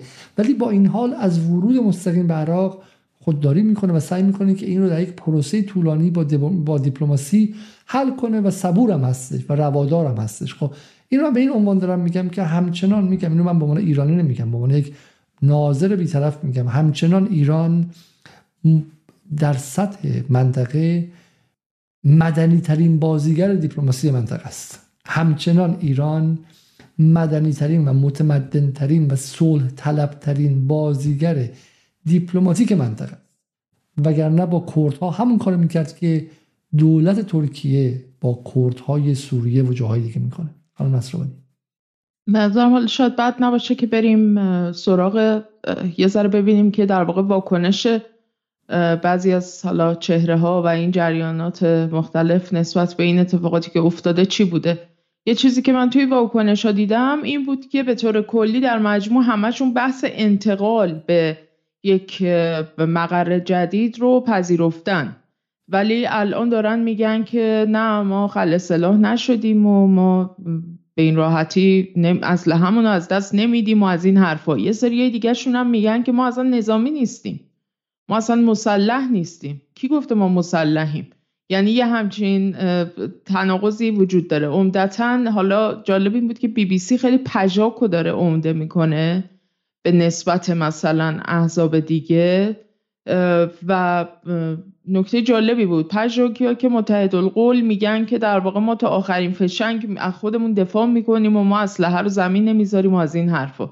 ولی احزاب دیگه ای مثلا مثل حزب حزب مثلا کمونیست ایران کماله کردستان ایران اینا مثلا میگن که ما اصلا احزاب مسلحی نیستیم. ما هیچ گونه سالهاست که ما کار نظامی نمی کنیم ولی خب به هر حال همچنان در اردوگاه دارن زندگی می‌کنن. و اگه به اون نقشه که اول داشتین شما نشون می‌دادین یه لحظه بتونیم برگردیم این حد فاصل این که خب عمده اینها در اردوگاه در حوالی در استان سلیمانیه عراق و در شرق به شکلی اقلیم کردستان ایران ساکن هستن. حالا مقر حزب دموکرات کردستان یک کمی در واقع متفاوت از اینجا یک کمی در واقع بالاتر فاصله بیشتری هم داره. باز دوباره تا با الرتبه در استان الانبار.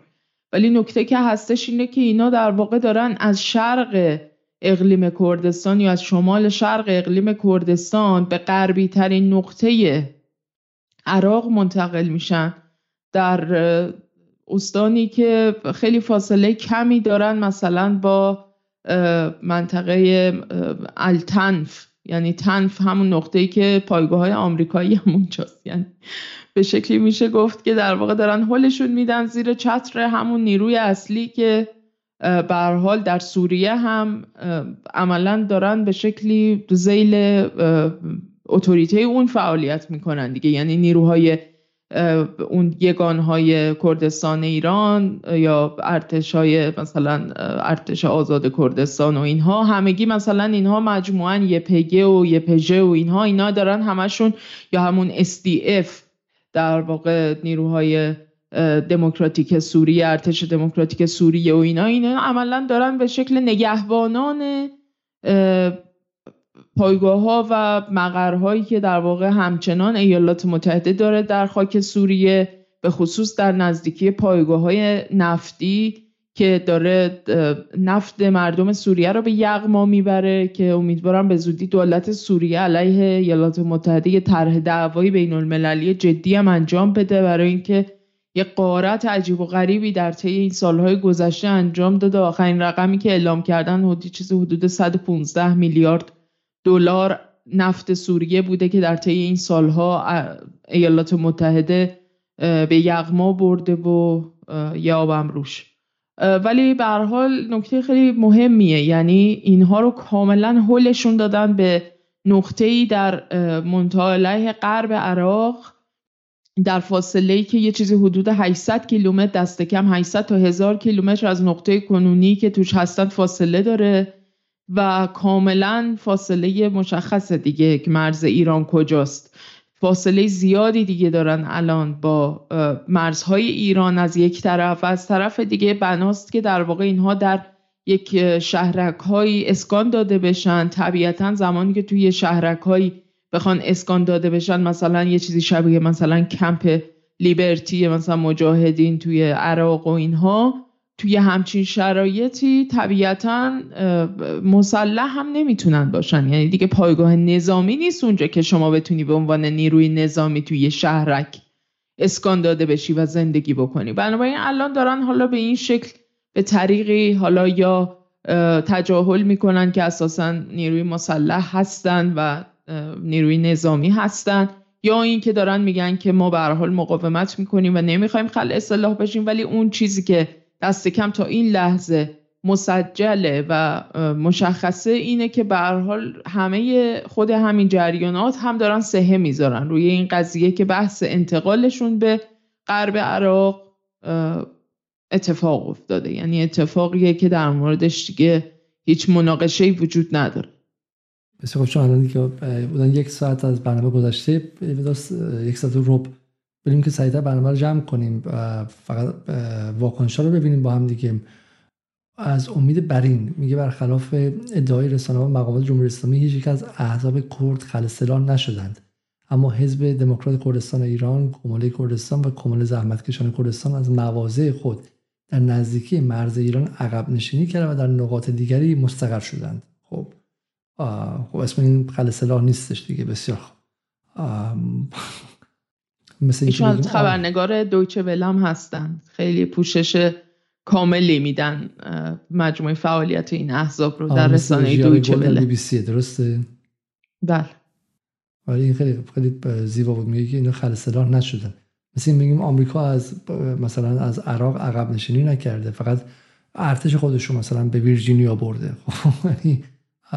یعنی خل سلاح همینه دیگه. اینه که بالاخره اینا یک سلاحی بودن که در مرز ایران معنی بودن. حالا در اون الانبار می‌تونن سلاحشون هم حفظ کنن و, و با روس ها هم دیگه تمرین کنن. توییت دیگه که می‌خواستیم بخونیم از فارسی دوچه ولده که احتمال همین آقای بری نوشته. آهون چیاکو از اعضای رهبری حزب حیات آزاد کردستان پژاک در بلژیک در یک گفتگوی اقتصادی با دویچه وله ادعای مسئولان و رسانه‌های جمهوری اسلامی مبنی بر خلع سلاح شدن و کمپ نشینی این حزب را رد کرد. او در این باره گفت جمهوری اسلامی حتی در خواب هم نمی‌تواند خلع سلاح شدن و کمپ نشینی ما را به خب نکته جالبی چون پژاک حالا یه سوالی من دارم. پژاک یا مثلا گروه های اینجوری یه همبستگی ارگانیک هم دارن با محل که بالاخره خانواده هاشون در شهرهای نزدیک هستن میرن میان درسته؟ اگرم به اون کمپ های خیلی دور متصل شن دیگه امکان یارگیری جدید امکان به شکلی اون رفت و آمد امکان کلا بیمعنی میشن درسته؟ تا حد زیادی بله چون اینا با توجه به نزدیک بودنشون به مرزهای ایران از یک طرف خب طبیعتا بخش قابل توجهی از اون نیروهای پیشمرگی که از مناطق کردستان ایران به عنوان نیروی جدید می‌گرفتن در طی سالهای گذشته خب خیلی اینا راحت از این مرزا رد می‌شدن و وارد در واقع وارد اقلیم می‌شدن و نزدیک می‌شدن به این احزاب و وارد اردوگاه های اینا می‌شدن.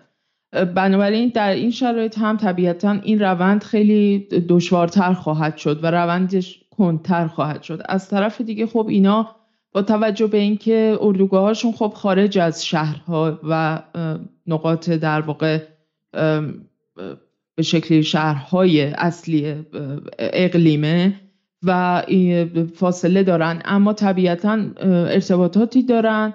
فامیل اقوام به حال آشنایانی دارن که خب خیلی از اونها در این شهرها دارن زندگی می‌کنن کار و زندگی دارن کاسبی می‌کنن. درس می‌خونن هزار و یک زندگی معمولی خودشونو دارن. و خب این مسئله باعث میشه که بخشی از اینها در واقع خیلی دور بشن از اونها و این که بخوان منتقل بشن به یک سری شهرک هایی که مجبور باشن اونجا زندگی بکنن که کاملا با اون زیست سابق خودشون توی اون اردوگاه های نظامی هم متفاوت خواهد بود.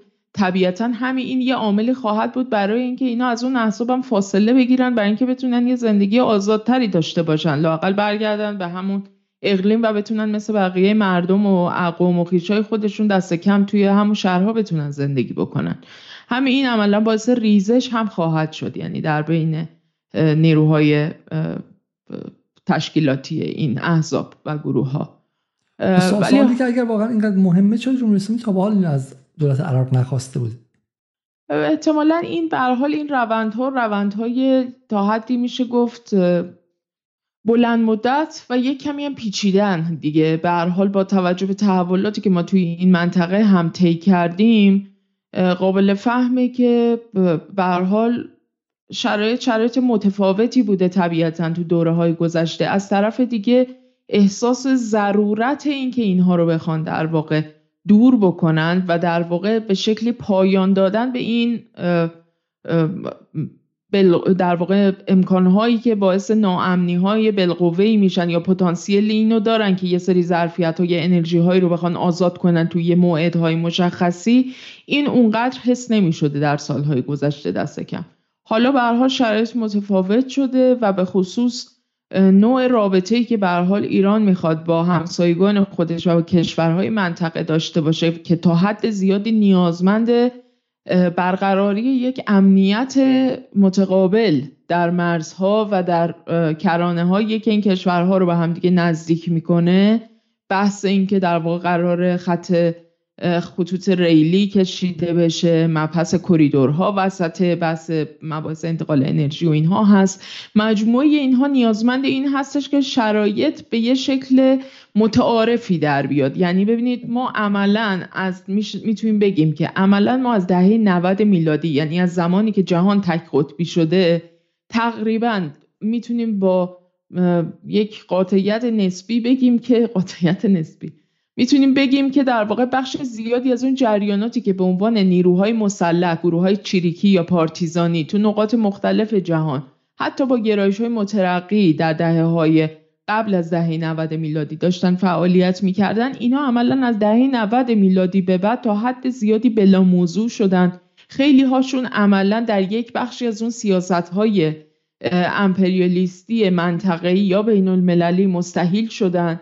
و عملا این شکل از فعالیت چریکی یا مبارزه نظامی و مسلحانه در قالب اون چیزی که در واقع این احزاب که خودشونم باقی مانده از یک دوران دیگری هستند عملا امکان پذیر نیست مگر اینکه شما تبدیل به زائده یک نیروی امپریالیستی بشی در یک منطقه برای اینکه بتونی به شکل یک نیروی مزاحم یا به قولی در واقع یک کمی عوامانش موی دماغ یک دولت دیگری بخوای بشی. یعنی تبدیل بشی به یک نیرویی که کارویژه مشخصی واسه یه نیروی امپریالیستی من ترجمهش کنم چون که دیر وقتم هستش یه مقدار داره قامز میشه. من یاد توییت های آی شاکری افتادم.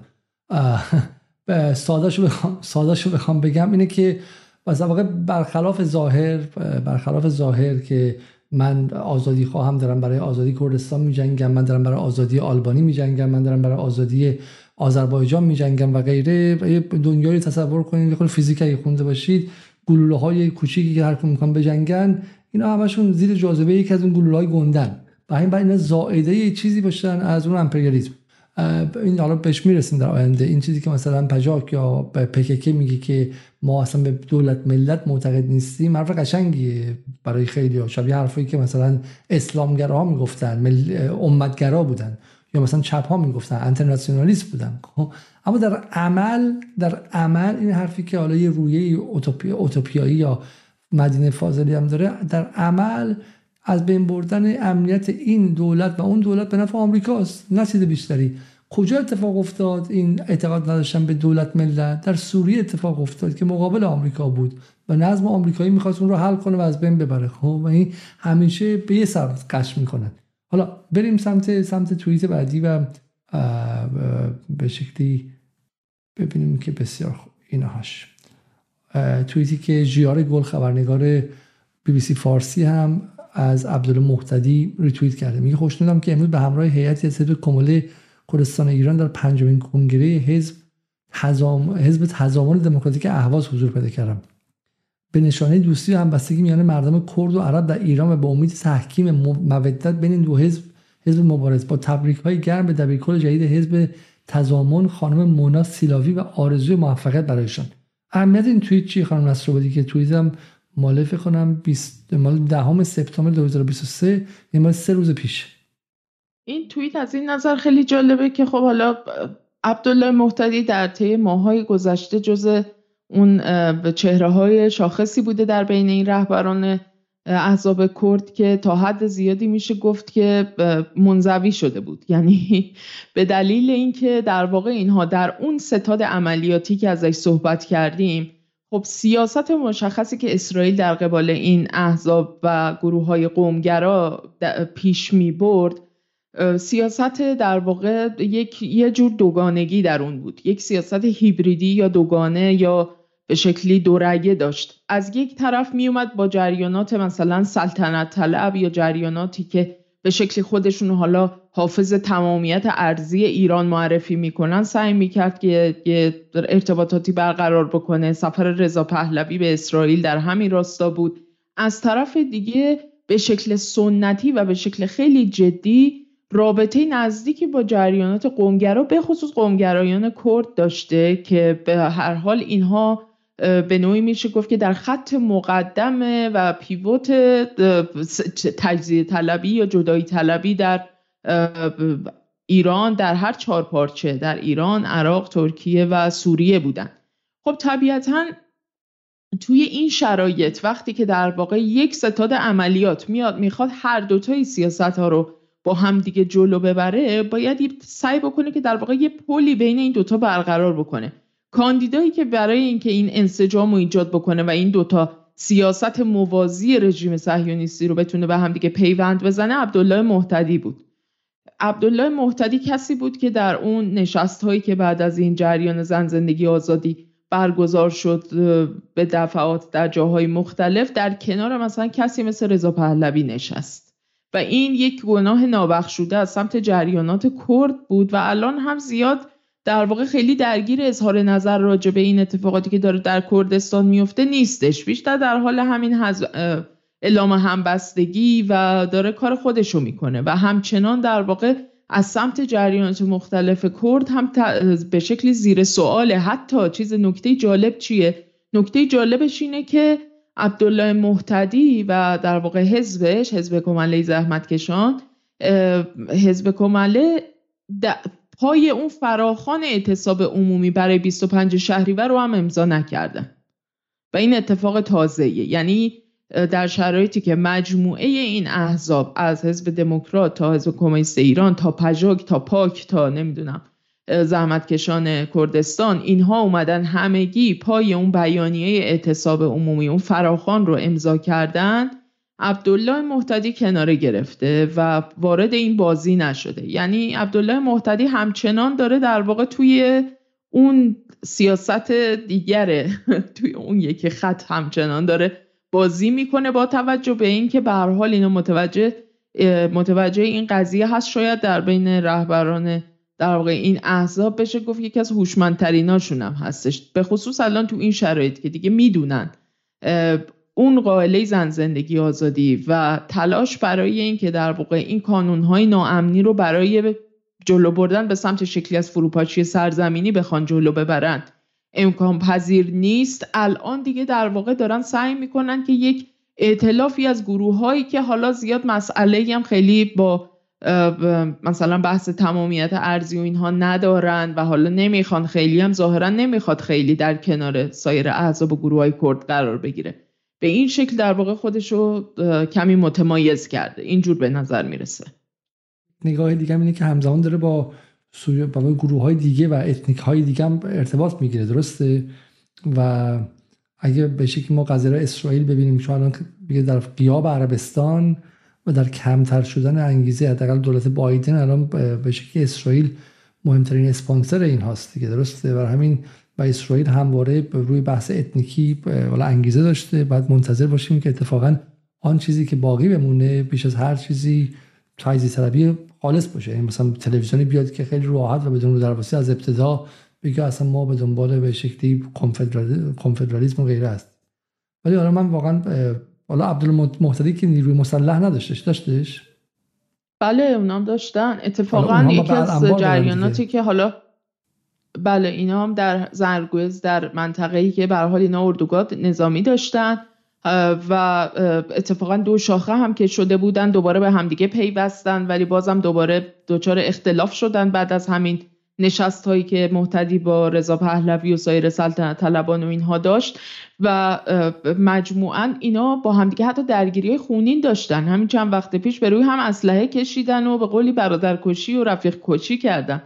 اینه که در واقع خیلی مقداری دشواره که بخوان ادعا بکنن که در این اردوگاه های نظامی در واقع غیر مسلح هستن و اسلحه ها مثلا صرفا جنبه تزئینی داره توی این اردوگاه ها بسیار حالا که دیگم که جارگل نوشته نوشته سیامک موینی رهبر مشترک پژو گفته اسلحه را کنار نخواهد گذاشت.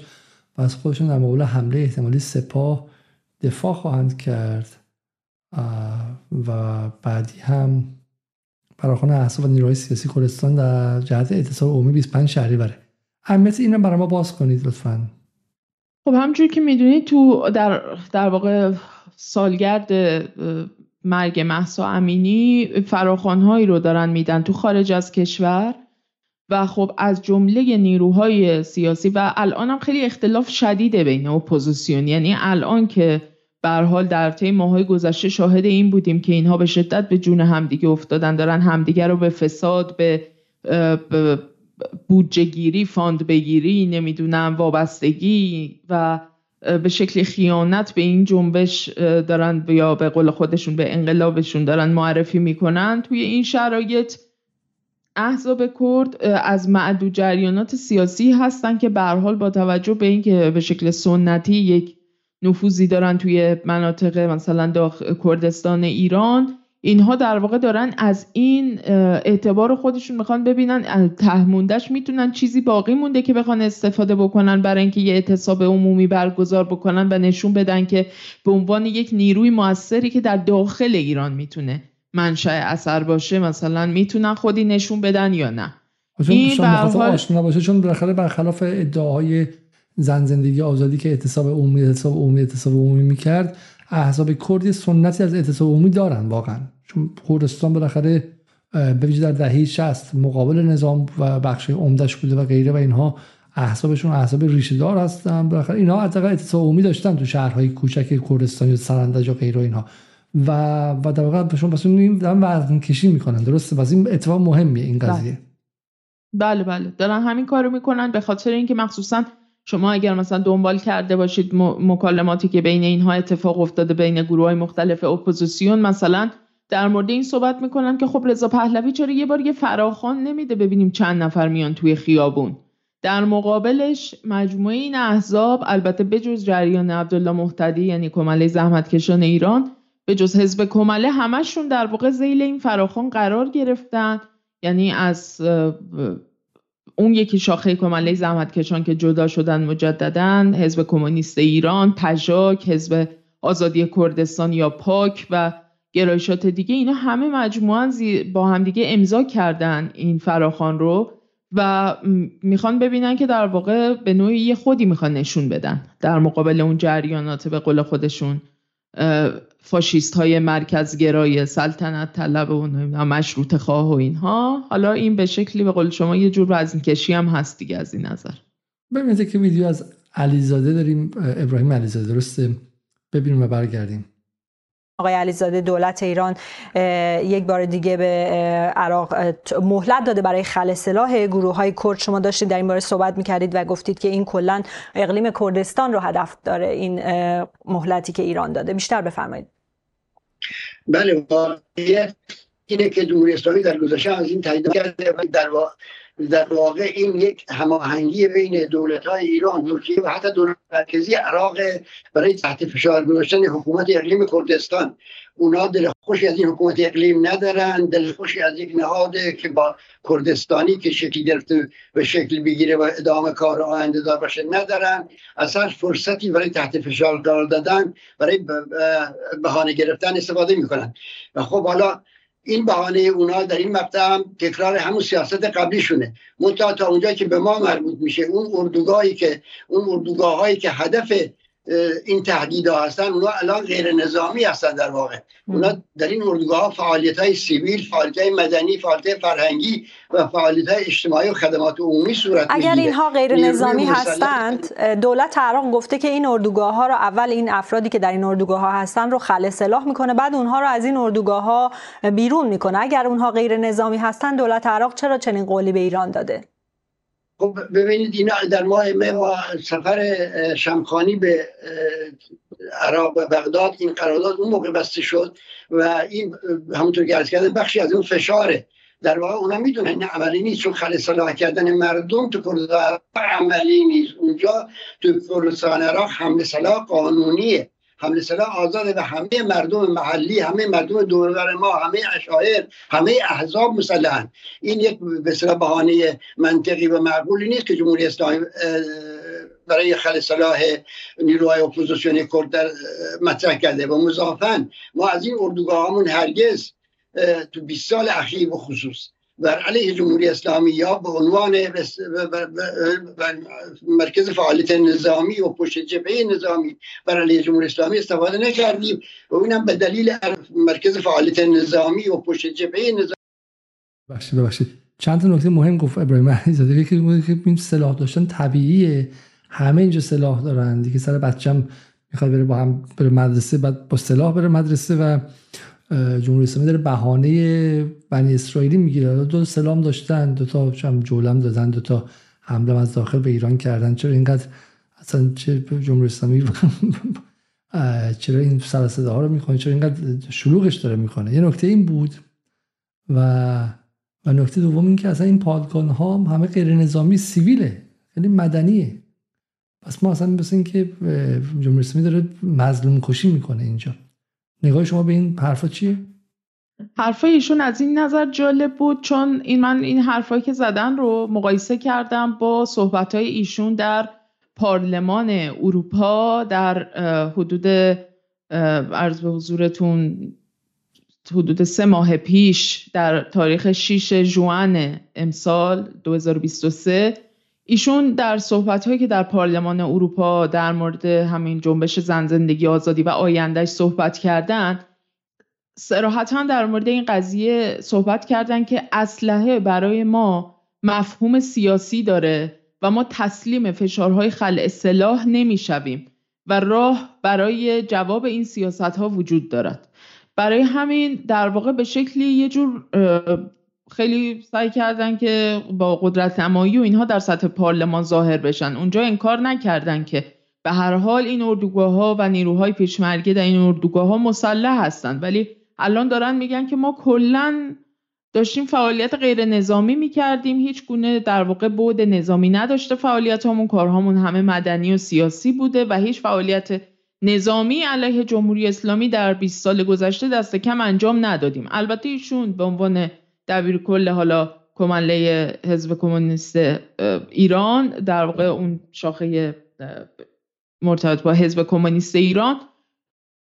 شاید از این نظر راست بگه که واقعا این این حزب شاید عملیاتی علیه ایران انجام نداده باشه ولی بقیهشون چی؟ همین آقای عبدالله محتدی که ایشون هم در مورد این قضیه گفتن که ما کلا فعالیت هامون مثل باقی گویشگران و کنشگرانی که در ایران فعالیت می‌کنن فعالیت همون همه مدنی و غیر نظامی بوده. در حالی که همین چند هفته قبل در واقع دو تا پیشمرگی به روی هم اسلحه کشیدن به خاطر در واقع اختلافات سیاسی که بعد از همین جنبش بینشون به وجود اومده بود به روی هم اسلحه کشیدن و کشت و کشتاری اتفاق افتاد و اخباری هم در مورد این قضیه حالا وجود داره به شکل غیر رسمی که بعد از اون اتفاق حزب کمله زحمتکشان کردستان ایران که دبیر کلش آقای عبدالله محتدیه این حزب از همون موقع خل اصلاح هم شده. اخباری در مورد این قضیه وجود داره. حالا به شکل رسمی نه ولی خبرهایی در این مورد هم هست. بنابراین چیزی که هستش اینه که به حال مسئله این که اگر شما فعالیت نظامی نمی کنید خب اردوگاه نظامی هم بیمعنی میشه دیگه. یعنی شما هم باید در قالب احزاب سیاسی مثل احزاب سیاسی دیگه فعالیت بکنید. تبدیل بشید به یه حزب مثلا سیاسی متعارفی در اپوزیسیون که حالا به مخالفتتون و مبارزتون علیه جمهوری اسلامی ادامه بدید. ولی به این شکل که در واقع این اردوگاه ها دایر باشن و تبدیل بشن به یک پایگاه هایی که رژیمی مثل رژیم اسرائیل بتونه ازش بهره برداری بکنه یا به عنوان agent مثلا بعضی از پروژه ها بخوان در شرایطی عمل بکنن و اینها خب طبیعتا در نزدیک مرزهای ایران این مسئله به هیچ عنوان از جانب ایران پذیرفته نیست. استفاده رو از نظامی بودن کردن و خودشون به به کشور اروپایی و اسرائیل و غیره فروختن به عنوان ایجنت ها و بازیگران پر, پر قیمت سلاح های سنگین علیه ایران حالا که داره سخت میشه براشون دارن میرن و ردای مظلوم نمایی میپوشن و می‌خوان به این شکل. گمانم که این کافی بود. بریم سراغ بعدی. بله بله. زن تا زمانی که خودش رو نشناسه نه برای خودش نه برای دیگران نمی‌تونه آزادی رو به دست بیاره. در ذهن ماهیت و روح زن چه چیزی وجود داره؟ اجتماعی بودن. ریشه های ستم در مورد زنان مانند قتل ناموسی و تبعیض جنسی از همین جا نشأت می‌گیره. به عنوان یک زن کرد با فلسفه آزادی خواهانه و با علم و آگاهی ژنولوژی پیشرفتها و دستاوردهای ما بسیار زیاد بوده. دستاوردهای این تکی از مصاحبه که ژیار گل با زیلان و جین رهبر مشترک پجاک کرده و در این مصاحبه نکته خیلی جالب گفته میشه که حالا بریم سراغ اون و اون تیکر با هم دیگه ببینیم. اصلا به یک ملت نیشن باور نداره. یعنی باور به یک کشور خاصی به اسم کرد. یا کشور کلا به مرز باور ندارید در قرن 21 هستیم قرنی که مرزها دیگه باقی نخواهند موند مانند بسیاری از چیزهای دیگه. دیگه دولت ملت ها قادر به حفظ این مرزها نخواهند بود. این مرزها از بین میرن. در سیستم ملت های دموکراتیک یا همون کنفدرالیسم دموکراتیک تجزیه طلبی وجود نداره. ما هم به عنوان یک کرد در شرق کردستان به دنبال تجزیه ایران نیستیم. ما می‌خواهیم در خاک خود ولی در چارچوب جغرافیای ایران به صورت دموکراتیک با خلقهای ایران زندگی کنیم. در ایران برخی از مشکلات و مطالبات ما مانند فرهنگ هویت و زبان با یک عرب آذری و فارس متفاوته. اما بسیاری از مشکلات ما مشترک. خب میگیم ما تجزیه طلب نیستیم بلکه ما در شرق کردستان زندگی می‌کنیم و اشکال تو خاک ایران باشیم و بحث ما بحث کنفدرالیسمه ولی خب به عبارتی میگم خیلی خیلی شمشیر رو از رو بستم و این زبان متفاوتیه دیگه درسته؟ یعنی این احزاب از سال بحث ائتلاف و به شکلی غیرم فاصله گرفتن و معنیش همینه اینه که اینا خیلی بدون رو درواسی درون پلن اسرائیل دارن بازی می‌کنن. پلن پلن تجزیه طلبانه اسرائیل برای همه کشورهای بزرگ منطقه. روی این حرف اگر دارین بفرمایید که بریم سراغ بعدی. از صحبت هایشون که کاملا تکرار به حال یه اون همون ایده هایی که از دهه 90 به شکلی اوجالان مطرح کرده و اون بحثی که حالا در مورد ژنولوژی یا در واقع زنشناسی که یکی از کتاب های مثلا مهم و مرجع اوجالان بوده که به خصوص در سوریه در اون بخش مناطق کردنشین سوریه و در اون روژاوا به قول خودشون و اینها مورد استفاده قرار گرفته ایده هاش و اینها جا به همین بحث ها داره و نکته ای که جالبه اینه که واقعا خب اولا که این ایده ها خیلی ایده هایی که شاید در دهه 90 میلادی به شکلی جذابیت داشته یعنی تو دوره ای که جهان دو قطبی فرو پاشیده تا جماهیر شوروی فرو پاشیده بسیاری از روشنفکران سابقا چپ جهان به نوعی دچار تردیدهای جدی شدن تو ایده های خودشون دارن فاصله می‌گیرن از اون چپ سنتی. دوران دوران جنبش های اجتماعی جدید دوران دوران اینه که جنبش زنان کمتر از جنبش مثلا کارگری اهمیت نداره و باید این همه اینها رو در کنار همدیگه در واقع قرار داد. و محوریت زنان و استفاده ای که به هر حال می‌بینیم که در ساحت های مختلف در سیاسی ایدولوژیک اکادمیک و انواع مختلف در واقع داره از این مفهوم استفاده میشه تا در شرایط مختلف در یک پس زمینه ها و کانتکست های مشخصی در بعضی از کشورها ازش استفاده بشه. نکته که هست اینه که پژوک خب حزب خواهر پکاکا به حساب میاد. یعنی حزب خواهر در شاخه ایران پکاکا به حساب میاد. اما چیزی که هستش اینه که از غذا بسیاری از کسانی که حالا خودشون رو ممکنه نزدیک بدونن به ایده های مثلا حزب پکاکا نظر خوشی نسبت به پژوک ندارن. یعنی پژوک رو یه حزبی می‌دونن که خیلی علنی با اسرائیل رابطه داره. خیلی علنی. یعنی به نسبت حالا شاید بعضی از این احزاب بهش سعی می‌کنن اینو پنهان کنن یا به شکل شرمگینانه ای به هر حال رابطه دارن با اسرائیل. ولیکن پژاک از اون جریاناتیه که به هیچ عنوان خوشنام نیست از این جهت. یه نکته جالب دیگهش اینه که از معدود جریاناتی که در رژیم باکو ازشون استفاده می‌کنه. اقلیتی که در خود آذربایجان کشور آذربایجان مستقر هستند و ازشون بهره برداری می‌کنه جریان پژاکه و این نکته خیلی مهم و جالبیه. یعنی با توجه به اون جدالی که وجود داره اون تنش و خصومتی که به حال بین ترک ها و کرد ها وجود داره به خصوص در خاک ترکیه همونجوری که می‌دونیم تاریخا. و با توجه به این قضیه در آذربایجان اینها حضور دارن نیروهای پژاک و فعالیت هایی دارن. این هم نکته مهمیه. یعنی رابطهشون با اسرائیل تا اینجا هم گسترش پیدا کرده. از این نظر به حال این حزب جریانیه که واقعا از جهات مختلف به شکلی معلوم الحال به شمار میره. و جالبه که بی بی سی امسال انقدر روی پژاک زوم کرده. خیلی نکته مهمیه. بالاخره جیار گل که بالاخره ارتباطاتش با پژاک سالها سمودش صحبت میشه. ولی آره بی بی سی خیلی خیلی واقعا سخنگوی پژاک بوده در چند ماه گذشته. خب اگر بحثی هست بفهمم در پایان برنامه چون که برنامه می‌خوام به پایان برسونیم.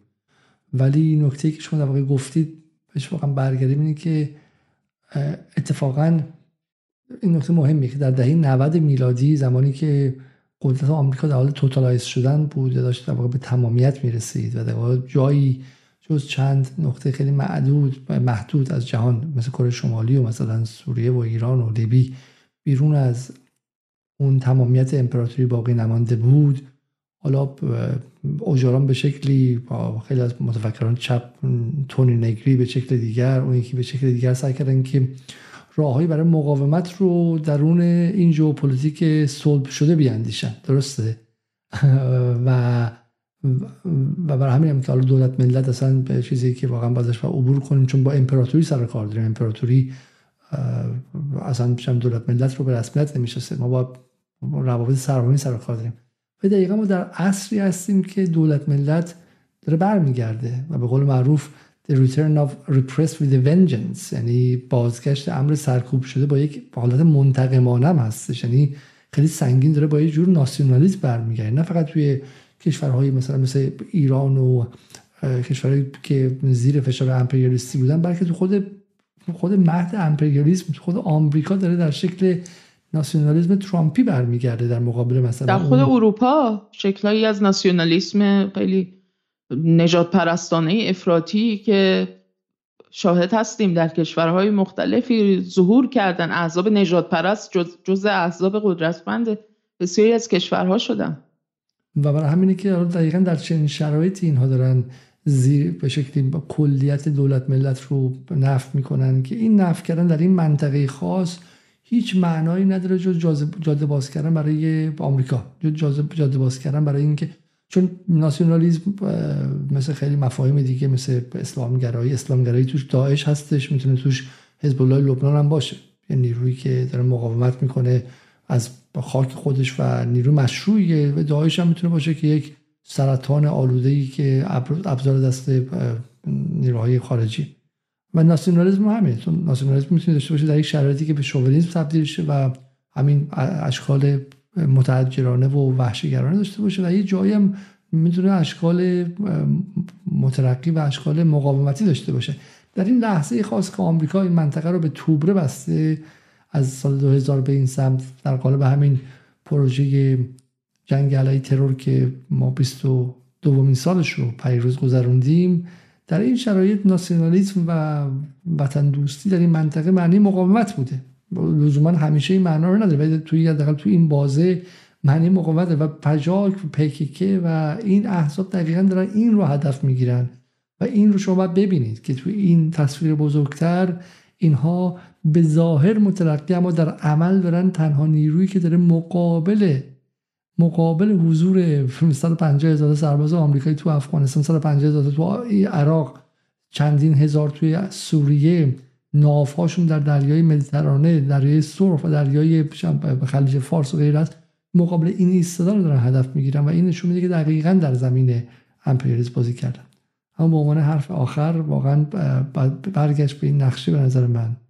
و این نقشه رو هر کس که ببینه این جابجایی اگر واقعا انجام شه من فکر کنم که اتفاقی که میفته اینه که کسانی که سهام این احزاب کرد رو در بورس خریده بودن هفته پیش و به ویژه در زن زندگی آزادی هم هی از قیمت این رفت بالا و بالا و بالاتر.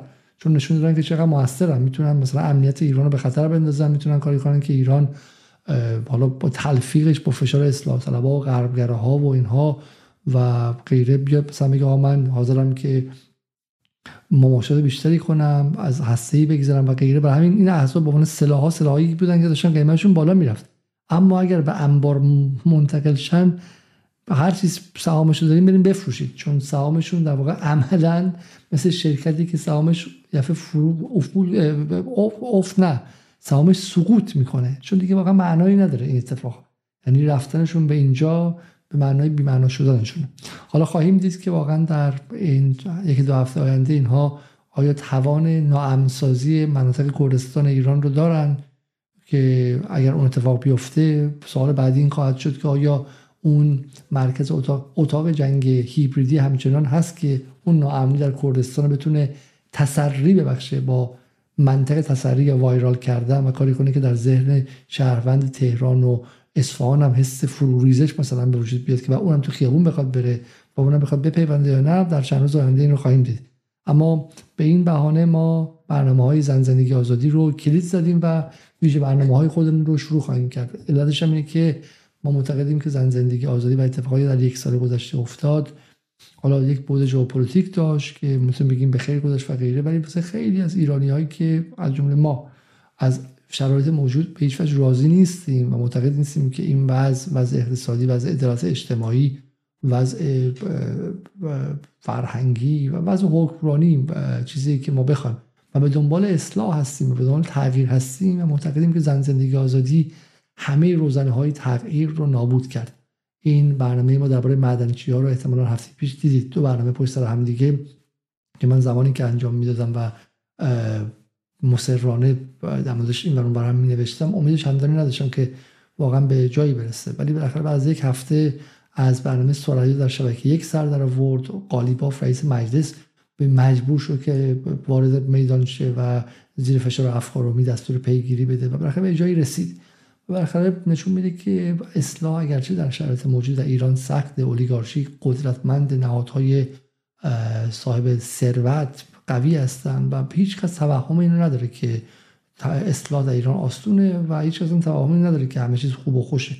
خود سخنرانی های خامنه‌ای رو گوش کنید همیشه در نقام معترض و ناراضی و عصبانی از عدم عدالت و عصبانی از تورم و فلان و غیر است. ولی ولی ما معتقدیم که اصلاح ممکنه. اصلاح ممکنه و چیزی مثل زن زندگی آزادی با اصلاح چه کار کرد؟ نابودش کرد. نابود کرد.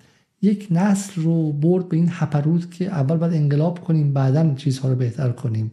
برد تبدیلشون که به ایجنت این دولت و اون دولت اروپایی به کسایی که خواهان منطقه پرواز ممنوع بشن و, و بعد هم در افسردگی و مواد مخدر و احتمالا الکلی شدن و اینها الان رهاشون کرده دیگه خب؟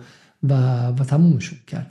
و به عنوان ابزار یه بار مصرف دولت اسرائیل بردشون به میدان تاریخ و بعد توف کردهشون انداختشون بیرون. و, و این دردناکه. و این واقعا راه اصلاح رو به ایران برای مدت مسدود کرد. بگذاریم که گروه های دیگری که سالها در کنار جمهوری اسلامی بودن ما مصلحیم. ما برای وضع محیط زیست اومدیم. ما می‌خوایم مانع از فرونشست زمین شیم. ما برای کودکان کار اومدیم. ما برای زنان بی سرپرست اومدیم. همشون به میدان اومدن یک پس از دیگری و در این انقلاب زن زندگی آزادی خواهان عملا پیوستن به به براندازی و رابطهشون با نظام و اون حرفی که تندترین امنیتی ها سالها می‌زدن که اینها برانداز مخفی هستن ثابت کردن. و همین اونها هم از میدان حذف خواهند شد و, و فضا رو امنیتی خواهند کرد. به تب خیلی واضحه. برای همین زن زندگی آزادی یک ضربه ای بود بر اصلاح وضعیت در ایران. برندش چه کسی بود؟ برندش کسایی بود که نمی‌خوان ایران جلو بره اصلاح بشه مردم میدان بیان و غیره و این تلخه. برای ما در چند روز آینده سراغ زن زندگی آزادی خواهیم رفت و طبعات این طبعات این به شکلی حالا اتفاق تلخی که بیش از آن که اصلاح کنه نابودی به وجود آورده و با هم دیگه بررسی خواهیم کرد. تا برنامه دیگر شب روزتون خوش و